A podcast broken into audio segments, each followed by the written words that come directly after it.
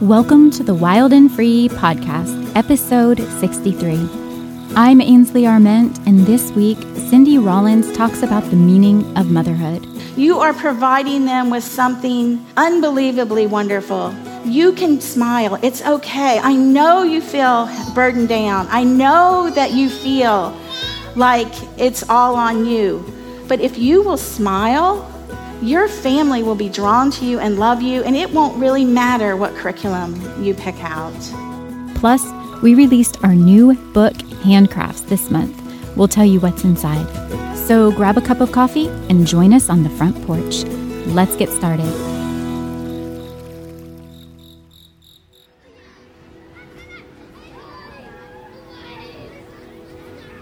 Here lies the childhood pastime of play. Oh, we don't mind play so long as it comes after the work and doesn't hinder our child's academic progress. We're okay with play as long as it doesn't affect their test scores. Yes, play is just fine as long as our children's education comes first. What have we done to childhood? Just as the frog in the pot doesn't feel the temperature slowly rising, families have been slow to sense the increasing pressures heaped upon their kids in education. We press into their childhoods in the same way we increase our time on the treadmill or apply more rigorous standards in the workplace. Before we know it, our children are left without a childhood. David Sobel wrote, We want our children to splash in mud puddles, but we also want them to score well on those first grade entrance evaluations. And deep down, we want our children to go to good colleges, and therefore, it's never too early to get them on the right path. It doesn't seem to matter that research shows that social and emotional readiness in a child produces better academic achievement in the future. In fact, a study conducted by the University of North Florida found that children who attended academically driven preschools had lower grades by the end of fourth grade than those who attended play based preschools. As a result, researchers revealed that early academic instruction may actually slow down learning if it's presented before children are developmentally ready for it. In other words, bring back the mud puddles. They're more valuable to a child's development than we think. We've got it stuck in our heads that if it doesn't look like work and act like work, then it must not be productive at all. But what if play were essential to preparing a child for academic success? What if children's natural desire to be carefree were critical for developing their potential? In their book Lens on Outdoor Learning, Wendy Banning and Ginny Sullivan shared that children's self directed outdoor play provides opportunities for developing initiative, persistence, invention, and problem solving, the foundations of academic success. I get it. It feels counterproductive to let kids be kids especially when everyone else is putting their children in prestigious schools and full day kindergartens and upholding a rigorous schedule with advanced math, foreign languages, and private tennis lessons. But don't be fooled by the folly of the do more mentality. Kids fly farther, faster when given a childhood full of play. Vince Gowmon wrote If you trust play, you will not have to control your child's development as much. Play will raise the child in ways you can never imagine. Peter Gray agreed when he wrote Play is nature's way of teaching children how to solve their own problems, control their impulses, modulate their emotions, see from others' perspectives, negotiate differences, and get along with others as equals. There is no substitute for play as a means of learning these skills. They can't be taught in school. For life in the real world, these lessons of personal responsibility, self control, and sociability are far more important than any lessons that can be taught in school. What a scandalous realization that play is actually good for children, that plenty of free time, even boredom, prepares them for the future. That time to dream and explore on their own, without agenda, without schedule, molds their character and makes them better adults. Long live childhood.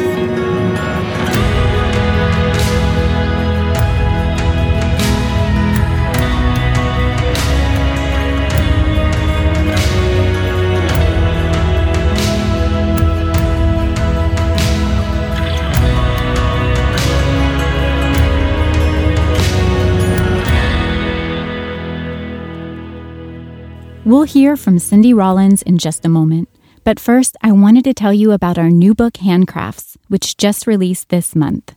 St. Francis of Assisi said, He who works with his hands is a laborer. He who works with his hands and his head is a craftsman. He who works with his hands and his head and his heart is an artist. As a mama, I want to encourage my children to be artists, which is why handcrafts are so important in our house. A handcraft is any activity that engages one's hands, requires a level of learned skill, encourages children to do their best work, and produces an end product that is useful.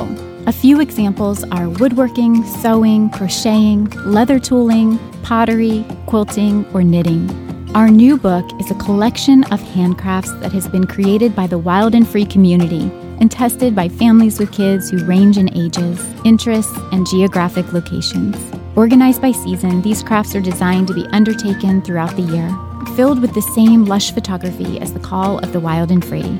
This book includes instructions for how to do each project, step by step photos, and essays on the usefulness and purpose of handcrafts. To learn more about this helpful resource, visit bewildandfree.org slash handcrafts.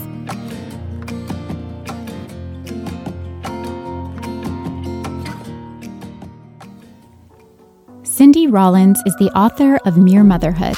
She homeschooled her nine children for over 30 years. Her heart's desire is to encourage moms with a special concern for those raising sons.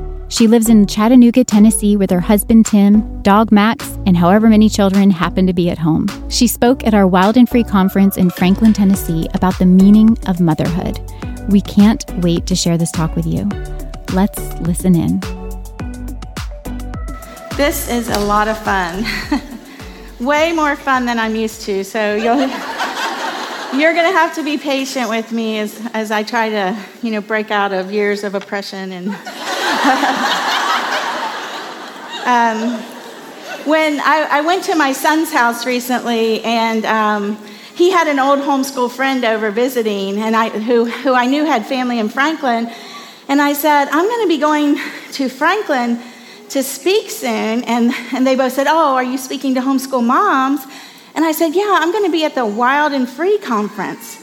Well, they both just burst out laughing. and I said, What's so funny? And they said, Well, homeschooling moms sure have changed since we were kids. and you definitely have. Thank the Lord. um, but we still, I think we still buy a lot of books. Is that true? Yeah. yeah. So, um, two years ago, we had to place my dad in skilled care. Skilled care is what we call um, nursing homes nowadays. So, for the first two weeks, we all felt so terrible that he was in this place that we decided to go visit him and stay with him every day if, if you know what it's like when you walk into a nursing home, it, if you haven't been in a while, it's just an assault on your, your senses. It's a, an assault on your sight. There's people slumped over as you walk down the halls in their wheelchairs. It's, a, it's an assault on the sound, your, your hearing. You hear these moans and cries, and you just want to help people. And it's a, an assault on um, your, your smell. The, the odors are an assault as, as people come to the end of their lives. Um, this is all part of the cycle of life, and it can be much, a very, very difficult thing. Even after two years, it's still, when I walk in there, I get a little. But those first two weeks were so terrible that I just tried to pretend like there weren't any sights or sounds or smells at the nursing home. I just put my blinders on and went in my dad's room and just sat there hunkered down, trying not to think of where I was or what was going on. Well, in spite of that, every morning when I walked into the nursing home, a, a, late, a really old lady in her 80s would, would stop me and she'd say, You look pretty today. Or the next day, That's a nice necklace you have on. Or That's a pretty shirt. Well, finally, about the fourth or fifth day, I, I was starting to adjust and come out of myself a little bit, and I said, um, What is your name? And she said, My name is Rosie. And I thought to myself, Well, of course that's your name, because here you are just so cheerful and happy in this really difficult place. Well, the, the most interesting thing about Rosie turned out to be that she lived in the nursing home with her mother, which I could not fathom. I'm like, how old is her mother? so finally, one day, I saw her mother, and her mother was very alert and, and pretty normal. And I said to her, I said, Your daughter Rosie is the happiest person I've ever met in my life. And her mother looked at me and she did exactly what you or I would have done in that situation. She beamed with joy over the fact that someone loved her daughter. And, and, and she started to tell me what a wonderful person Rosie was. And while she was talking, I was thinking, what the heck is this thing called motherhood? What have we got ourselves into? When we're 100 years old, we are still going to be mothers. and, and we're still going to love our children. Um, once you're a mother, by whatever means you become a mother, um, you're, you're in it for the long haul. So, so that's why we're here. We're here because we are in this for the long haul. We're here because mothers build nests for their children. And, and, and I imagine that all of you are trying to build a better nest for your child. I, you know, I get kind of shocked when people invite me to conferences and ask me to talk. And then all the sweet moms come up and say, Oh, I loved your book, or you're, you know, encourage me. Thank you for saying this. Thank you for saying that. Because, you know, I could, I could just be an old lady who disappears, and yet you guys are so sweet to continue to listen to the older moms and let us keep talking about our days as raise, raising our children. And we really, really appreciate that. Um, but you're right now, you're in the thick of it. You are building your nest. And, but the thing about the nest is, and it's not the happiest thing, is that the nestlings become fledglings. And then the fledglings fly away. they become, they, they want to go build their own nest. And that is, a per- that is the actual natural way it should happen. You all are in the midst of building a nest because you came from a nest and your parents modeled for you a nest. And that is the wonderful way that it works. But when I was a young woman, I could not understand what this thing was. When people would go around talking, they would talk about an empty nest syndrome. And I thought, that is so absurd. Why would middle aged women get all depressed um, when their kids leave home? I, because when you're young, the idea of leaving home is the most wonderful thing you can think of. it's not that you don't love your mom and dad, you just, you just want to be your own person. I think they call that differentiation, and it's a wonderful thing. But when you're the mom who's built the nest, and, and the nestlings start to fly, it, it can be very, very traumatic for you. As a matter of fact, all of us here are in a season of life, one way or the other, and we're all moving from one season to the next. And the thing about our life seasons is that we've never been in this season before, and we don't know how to do it. And and, and we're just going to try to do our best. And sometimes we're going to get it right, and sometimes we're going to get it wrong. Um, that's how the seasons of life go. Many of you are entering the season, you're having to say goodbye to the last season, that season called Sleeping Through the Night. and you're having to say hello to the new season of nursing a little baby all through the midnight hours. Now, I did not like that season very much when I first started having children. Do you know that by the time I had my seventh and eighth children, that was my very favorite thing in the world? To sit up in the middle of the night and, and look at this little baby eye to eye and to have a relationship with this person. Um, you know, my kids might be all grown up and stuff, but I cannot forget those moments that I had with them. And maybe your mom can't forget the moments she had with you either. so, uh, one of my messages is today, today, is to be kind to the old moms. um, but but we, we all have seasons of life that we're in, and handling the seasons we're in with grace is one of the unique things that women are called to do. Now, some women, when you first start out, the seasons are nice and orderly. But as things go, they start tumbling upon one another, and suddenly you look up one day and have who's been to a wedding where the bride or groom's mother was actually pregnant? Um, you know, that's kind of that's that's one of those awkward double seasons that, that come along in homeschooling families. and, and, and I happen to be in a double season right now, which I find very difficult. I'm caring for my aging parents while I'm trying to get my last, my youngest son, who's 17, through his last year of high school. He doesn't need me a whole lot, but when I'm with my parents, I feel guilty that I'm not with my son. And when I'm with my son, I feel guilty that I'm not with my parents. And as we're going to see later on, guilt isn't a very good motivation. It really doesn't help. One thing is, I probably think a little too highly, more highly of myself than I ought. Everybody doesn't need me quite as much as I think they do. but um, that, is, that is one way that I'm navigating these seasons of life.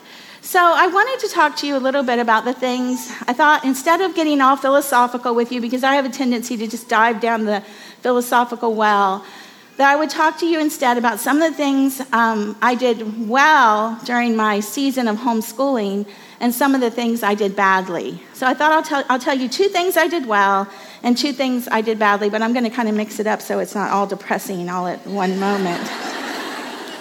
one time I did blog through 10 things I did wrong in my homeschool. And I really, I got depressed after that for about three or four months. It was like, this is horrible. I made all these awful mistakes. Um, and I, I genuinely made them. But you know what? All of my children, seven of my children are married.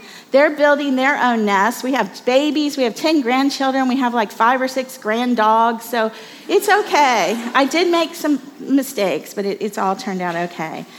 So I thought um, I would tell you these things. So I'm going to start with the first, with the positive. Um, the best, perhaps the best thing I ever did as a homeschooling mom was that I accidentally started having morning time with my oldest son 34 years ago. Um, what I mean by that is he would wake up in the morning, he was four years old, and he was doing his little Bible verses from Awana. And I, so we started doing that as a regular thing, and then we started adding to that. So then we added some some uh, poetry to our time together, and we added some hymn singing to our time together.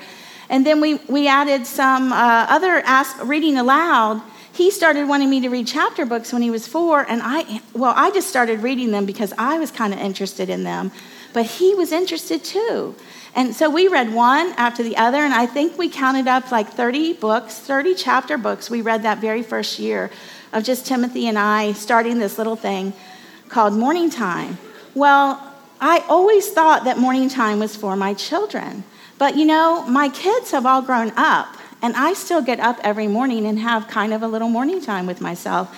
I read my Bible, and then I have a time of reading some other things, and, I, and, and then I do a logic puzzle. I've added logic puzzles to morning time to keep the old brain going.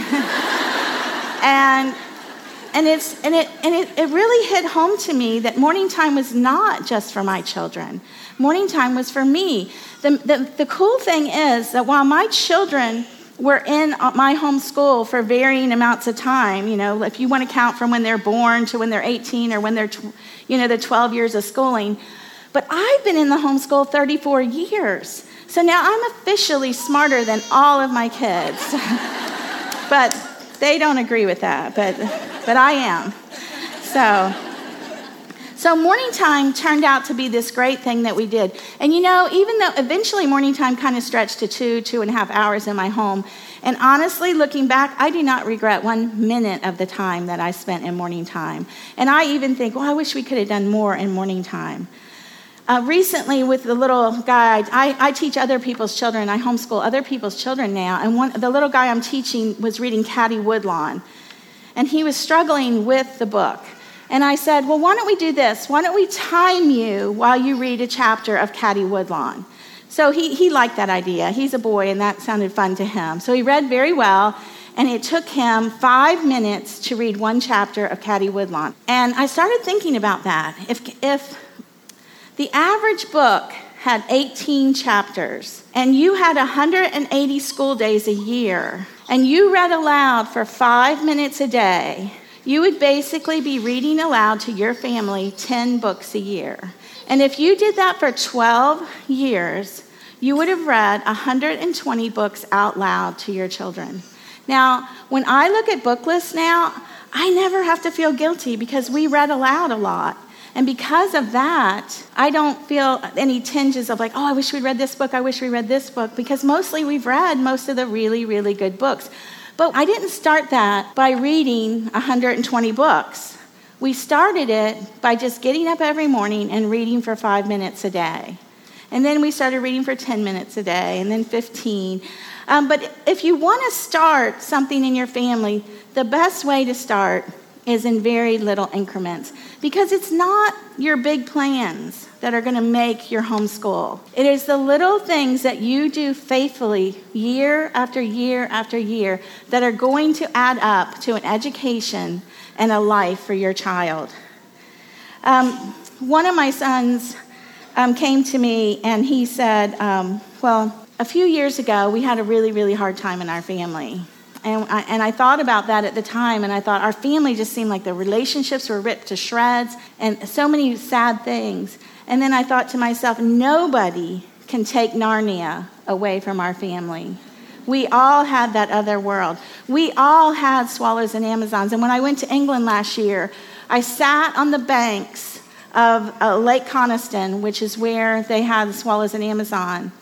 And I, I sent a picture out to all my kids, and I just sat there and sobbed because I had been there before in my imagination, and I had been there with my children. Now, one of the hard things I learned, moving on to something negative, was that you have to inspect what you expect. This is my least favorite thing to talk about because I wish it wasn't true. I wish our children were just so wonderful as we sort of think they are, but they're really not. And in our family, when, when, we ha- when I say I had eight boys and one daughter, and I say it was chaotic, I don't know how to explain that as in a way that people can understand. But let's just say things blew up. And I don't mean that metaphorically.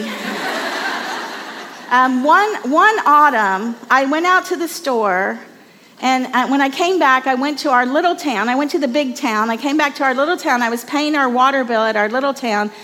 And the lady behind the desk looked at me and she looked at my check and she looked at me and she looked at my check and she said, I think there was an explosion at your house. And I looked at her and I said, Probably. Um, I, I, I, could tell it was probably okay by the what she had said, but I, she said our, our little guy, our local police officer, who we call Barney Fife, had gone down to check on the kids, and one of my sons had taken a bunch of these autumn leaves and put them in a metal barrel, and he packed them down, and he poured some kerosene. He packed more leaves, and he poured some more kerosene, and he just kept doing that. Then he threw a match on it, and the whole town, it went boom, and the whole town of Elkmont, Alabama shook. They said windows were rattling. Um, I definitely believe in guardian angels. Um, um, because he only lost his eyebrows in that explosion. but so when I say things were chaotic, and honestly, that was not the only explosion, not, not even. We had the fire department at our house three times over the years. Some, some of it wasn't our fault, but uh, some of it was. um, I would, t- but when I say that about inspect what you expect, some of our sometimes the boys had a little bedroom up in the attic, and I would say, Is your bedroom clean? And they would say, Yes. And so, me and my hopeful attitude would, would believe them. And then I would let a couple weeks go by, and then I would go up in their bedroom. And I would just, I don't know why, but every single time I was shocked because the room was absolutely horrible. So I would sit down on the floor and I would cry then we would call off our school for the day and we'd clean the room. You know, when, your when your bedroom is dirty, it's not that big of a deal, but when you're not inspecting your children's math or the things that they're doing, then you really help, you're kind of encouraging them to lie and cheat. I mean, it's not because they're terribly bad children. It's just because that's the way we are as humans. When, when we don't have accountability, we kind of slide and slip.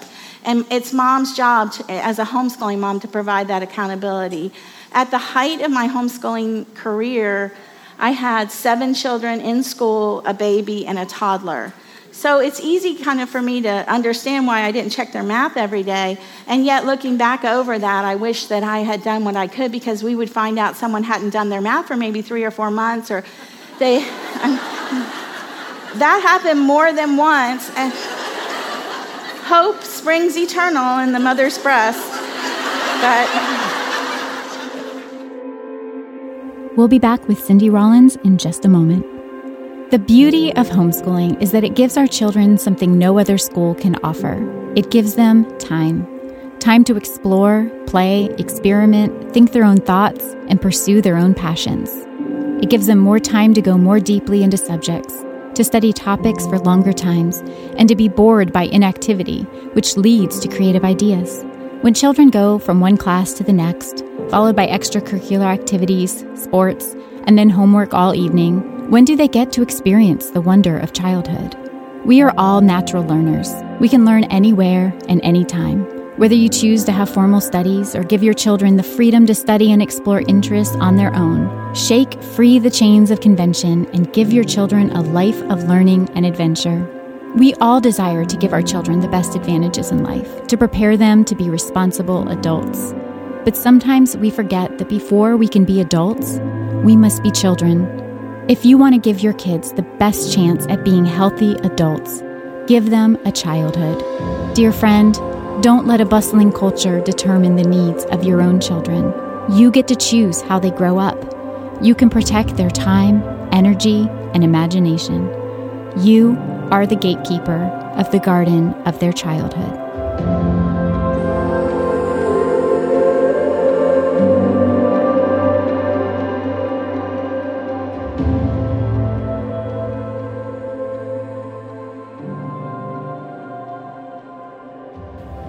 Now back to Cindy Rollins. Back on the positive side, though, uh, one of the other things I don't regret is how much time we spent out of doors. And I know you guys are all probably excelling at this. Um, I, I'm, I'm kind of laughing because I'm rereading Charlotte Mason's Home Education right now. And almost, Charlotte is almost absurd in her recommendations to moms. Don't tell anybody I said that because I could literally be murdered for that. Um, but she says, go outside for five hours a day with your children uh, each day. Well, well, that's a, that is a little much. But, uh, but every single day that you take a nature hike and you, maybe you don't have school that day, that is a school day in the bag. In this technological age, there's hardly anything that we do more important than getting our children out of doors. Now, in our family, I wasn't very good of getting us out of doors and bringing the nature notebooks. I could get us outside, but I, I just couldn't do all the paraphernalia. I have other friends who just did that so well. So I came up with a hack, and it wasn't called a hack when I came up with it, but that's what we call it now. It, I, what we started doing was we started doing our nature notebooks during morning time. So while I, while I was reading a book that I knew they especially liked, one of the fun books that we did at the end, they would get out their nature notebooks and they would get out a um, field guide or a be- one of the beautiful books that um, people do on nature, and they would just draw in their nature notebooks. One of the cool things about that, as a consequence of doing that year after year after year, is that we have a lot of nature notebooks. Now, some of my kids um, were very, very talented, and some of my children were not when it came to nature notebooks. Last year, a lady asked me if I would bring my nature notebooks to um, a conference so she could kind of get an idea of what they look like. Well, I looked around the house and I could only find the ones done by very small people or singularly untalented ones. And, and I had a big decision to make, but I, I try so hard to be real and authentic. So I said, I'm, I'm just going to have to to give up all my bona fides and I'm going to have to take this to show her. She picked up the nature notebooks and she looked at them. And finally, when she was done, she looked at me with tears in her eyes and she said, Now I know that we can do this. but, and, and she thanked me. She said, Thank you very much. Edith Schaeffer used to say, if you want all or nothing, you get nothing. And that is pretty much how it goes um, across the board in our homeschools. And if we want all or nothing, we're usually going to get nothing. We might have big plans, but it's the little things that we do, as I said before, that really add up.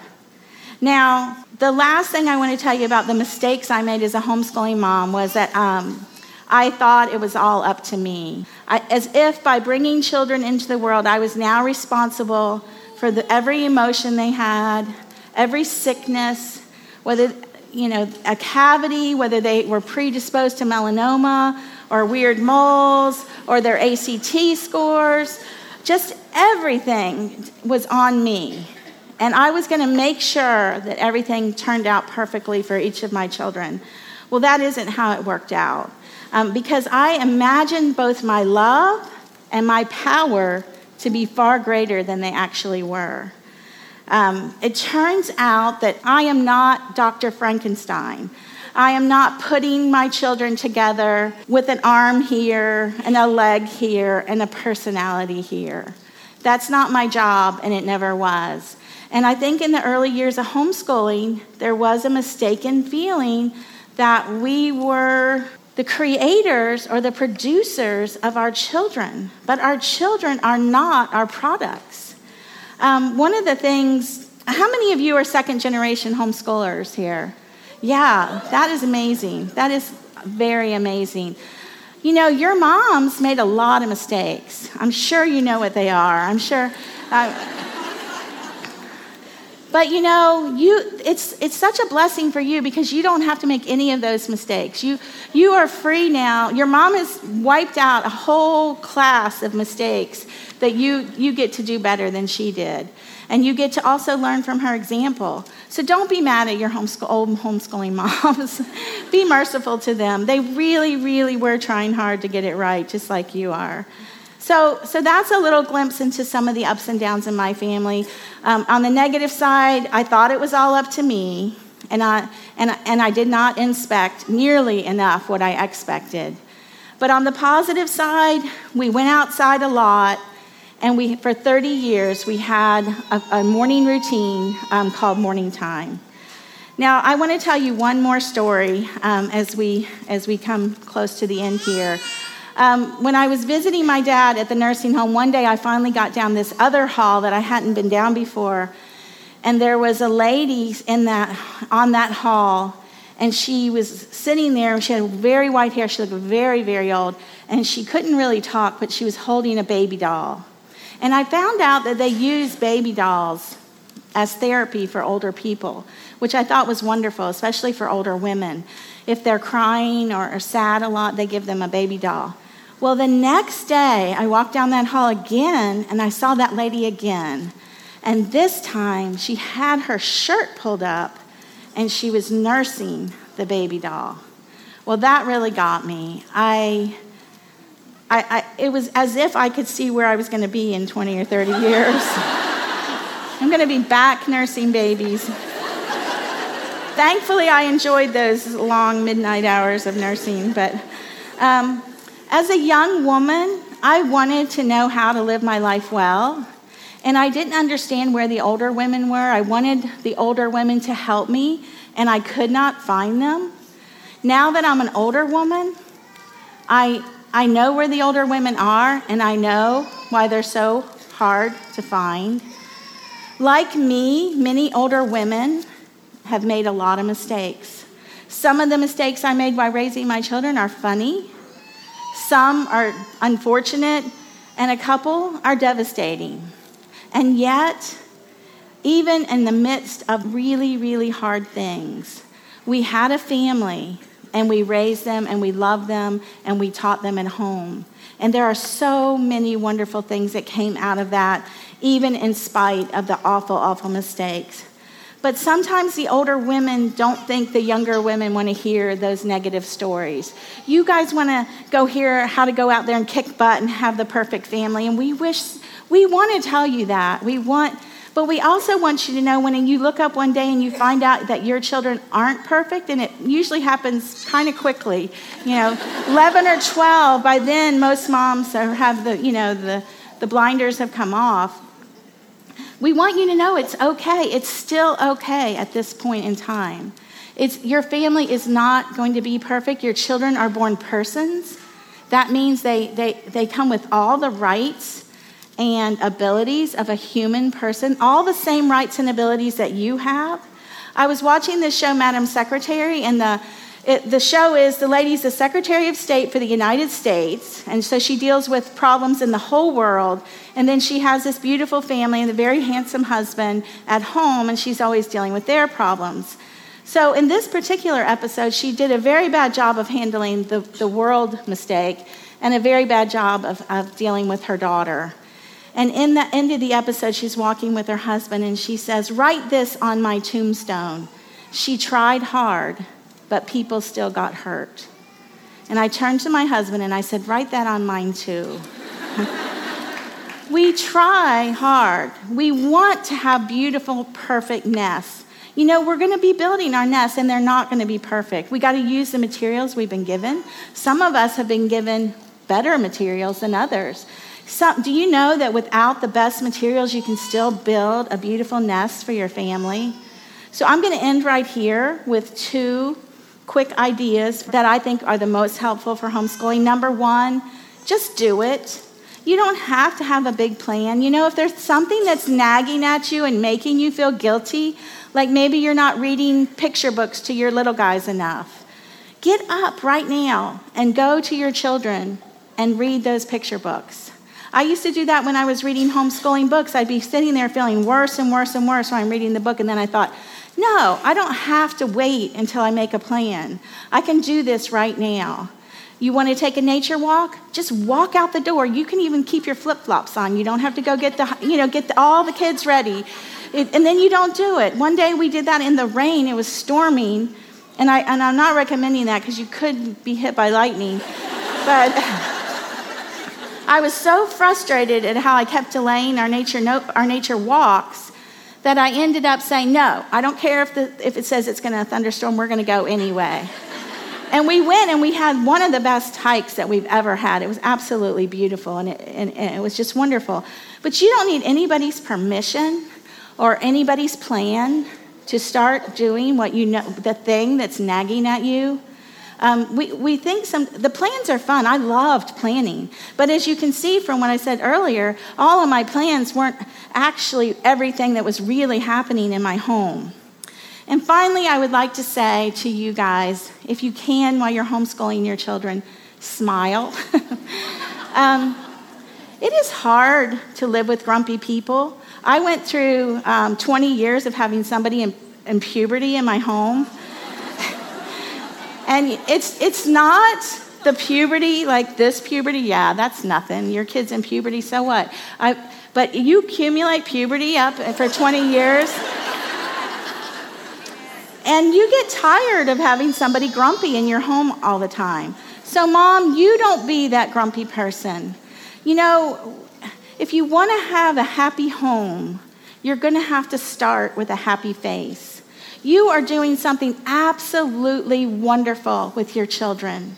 You are providing them with something unbelievably wonderful. You can smile. It's okay. I know you feel burdened down. I know that you feel like it's all on you.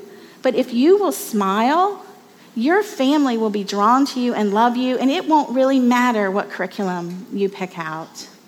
So, um, as we end here, I used to seem, it used to seem to me that I would be nursing and pregnant and homeschooling forever. And as much as I enjoyed it, it just seemed like it would never end. But now all of a sudden, here I am. My last son is getting ready to graduate from high school. I have 10 grandchildren, and I'm, not, and I'm no longer the person that I used to be. My, the seasons of my life changed. I don't know what season that you find yourself in today. I can, I'm guessing that you find it challenging, as most of us do. Um, my advice to you is to be faithful in the small things. Um, those are the things that add up in the end. Uh, you can't do it all, but you can do the next thing. So put on a smile and go out there and do it. And Godspeed, ladies. Thanks, Cindy. Friends, don't forget about our new book, Handcrafts, which just came out this month. Whether it's making felted acorns, paper beads, or bug hotels, I hope this book will inspire you and your kids to create beauty, work with your hands, and discover a skillful craft together. Most of all, I hope these activities bring you delight as you pursue the lost art of handcrafts. To learn more, go to bewildandfree.org slash handcrafts. Well, that's all the time we have for today, but join us again next week for the Wild and Free podcast.